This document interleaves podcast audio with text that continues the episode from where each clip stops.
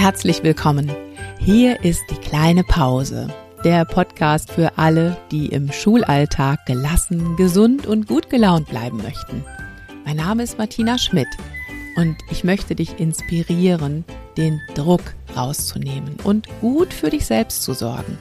Deshalb teile ich hier im Podcast meine Erfahrungen aus Schule, Lehrerausbildung und Coaching. Und ich mache mich gemeinsam mit meinen Interviewgästen auf die Suche nach einfachen und wirksamen Strategien für mehr Leichtigkeit im Schulalltag. Denn ich wünsche dir, dass du dich so richtig wohlfühlst in deiner Haut und zwar nicht nur in den Ferien. Heute habe ich für dich einen Tipp für entspanntes Unterrichten. Entspannter Unterricht, das ist einer der drei Bausteine für deine Gesundheit als Lehrerin, als Lehrer. Ich habe in Podcast Folge 42 schon mal mein Konzept vorgestellt, die drei Bausteine für ein gesundes Lehrerleben. Und Baustein 1 ist Selbstfürsorge, Baustein 2 deine Selbstorganisation und schließlich Baustein 3, um den kümmern wir uns heute, entspannter Unterricht. Hör gerne nochmal in die Podcast-Folge rein. Ich verlinke sie dir in den Show Notes. Da stelle ich dir die anderen Bausteine auch noch genauer vor. Entspannter Unterricht. Dazu habe ich jede Menge Tipps. Du weißt, ich bin seit 25 Jahren Grundschullehrerin und zehn Jahre davon in der Lehrkräfteausbildung. Und in den letzten Monaten darf ich eine Veranstaltung moderieren, da geht es darum, dass Gymnasiallehrkräfte fit gemacht werden für Grundschulunterricht. Und da ist es für mich nochmal ganz, ganz wichtig, meine Schatzkiste aufzumachen und zu schauen, was könnte denn da wertvoll sein. Ein dieser Tipps packe ich gleich aus. Da geht es um Sozialziele und wie du die in deinem Unterricht viel, viel leichter integrieren kannst. Aber bevor ich dazu komme, möchte ich dir kurz von dieser Fortbildung erzählen. Das ist nämlich wirklich eine sehr spannende Sache. Bei uns in Nordrhein-Westfalen ist es das so, dass wir einen krassen Lehrkräftemangel in den Grundschulen haben. Auf der einen Seite und auf der anderen Seite haben wir einen wahnsinnigen Überhang an Lehrkräften im Gymnasium. Und jetzt hat sich unsere Landesregierung da was ganz Pfiffiges ausgedacht, wie sie finden. Und diese pfiffige Idee heißt, wir nehmen die frisch ausgebildeten Gymnasiallehrkräfte und die gehen erstmal für ein paar Jahre in die Grundschule, unterrichten da und danach haben sie ein Anrecht auf eine Festanstellung im Gymnasium.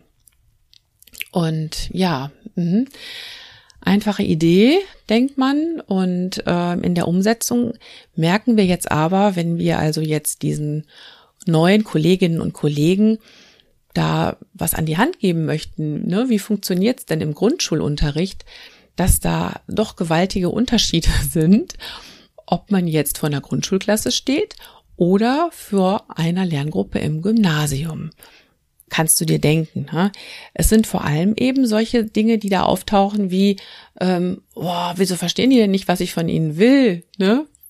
Also da stoßen dann Kolleginnen und Kollegen oft an ihre Grenzen und generell werden viele Unterschiede in der Arbeitsweise deutlich. Also eine gute Gelegenheit für mich, wirklich da nochmal auf bewährte Tipps zu schauen. Und warum ich dir das erzähle, was ich auch sehr, sehr spannend finde, ist eben, dass viele dieser Tipps, die für uns in den Grundschulen ganz selbstverständlich sind, die wir alltäglich umsetzen, dass die auch sehr, sehr wertvoll sind für Kolleginnen und Kollegen, die in anderen Schulformen unterrichten. Also von daher ist dieser Austausch sehr, sehr wertvoll. Ja, und ein Tipp, den ich dir jetzt direkt weitergeben möchte, der auch sehr dankbar angenommen wurde und auch schon von vielen ausprobiert wurde, ähm, da geht's um Sozialziele. Ähm, du kennst das vielleicht, dass du deinen Schülerinnen und Schülern oft solche Sätze sagst wie, jetzt hört mir doch mal endlich zu. Oder jetzt seid doch mal höflich zueinander. Oder jetzt räum doch mal deinen Platz richtig auf. Oder mh, hm, begrüßt euch doch mal nett. Ja? Also solche Dinge und das klappt dann oft nicht so. Und du bist frustriert und du ärgerst dich und sagst, das habe ich euch doch schon tausendmal gesagt, hört euch doch mal richtig zu. meldet euch doch mal ordentlich. Und so weiter und so fort. Erzeugt eine Menge Frust auf beiden Seiten. Und vielleicht hast du auch manchmal das Gefühl, deine Schülerinnen und Schüler, die wollen einfach nicht das machen, was du von ihnen erwartest. Hm. Also genau das Gegenteil von entspanntem Unterricht. Was ich dir heute als Idee mitgebracht habe, das nennt sich T-Diagramm oder auch T-Chart. Hast du vielleicht schon mal gehört? Kommt vor allem aus kanadischen Schulen und meines Wissens nach hat das hier nach Deutschland gebracht die Margit Weidner. Auch die werde ich dir mal verlinken in den Show Notes.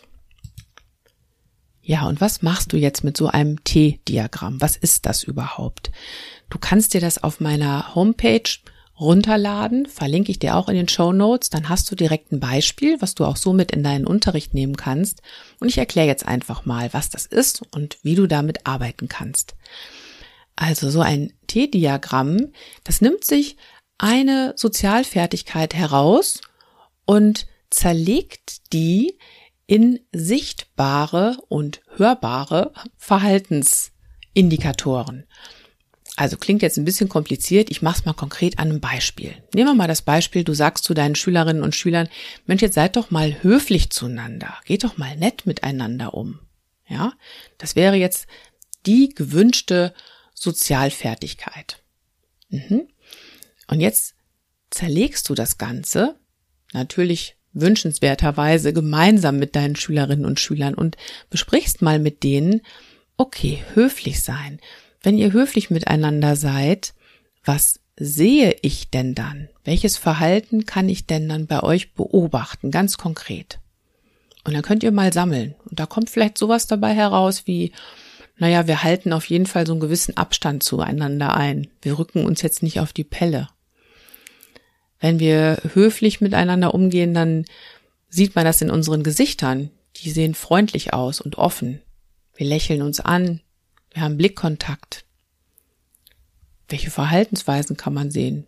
Sowas wie Tür aufhalten, jemandem was aufheben, was runtergefallen ist, jemandem etwas anreichen, und so weiter und so weiter. Das ist jetzt die eine Seite dieses T-Diagramms, ne? also Verhaltensweisen, die du konkret sehen und beobachten kannst.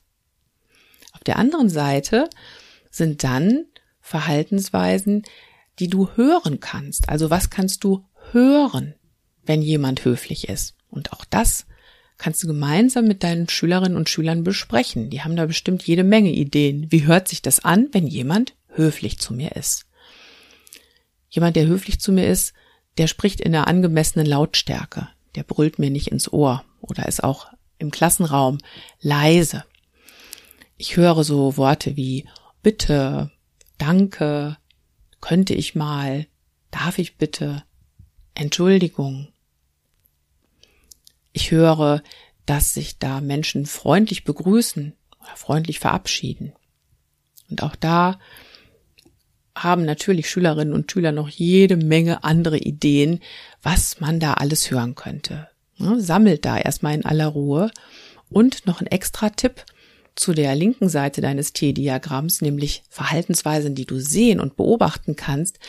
Bitte doch einfach mal deine Lerngruppe solche Situationen nachzustellen und mach Fotos davon. Häng die Fotos auf in deiner Klasse damit auch da nochmal so ein visueller Anker ist. Wie sieht das aus, wenn wir höflich sind?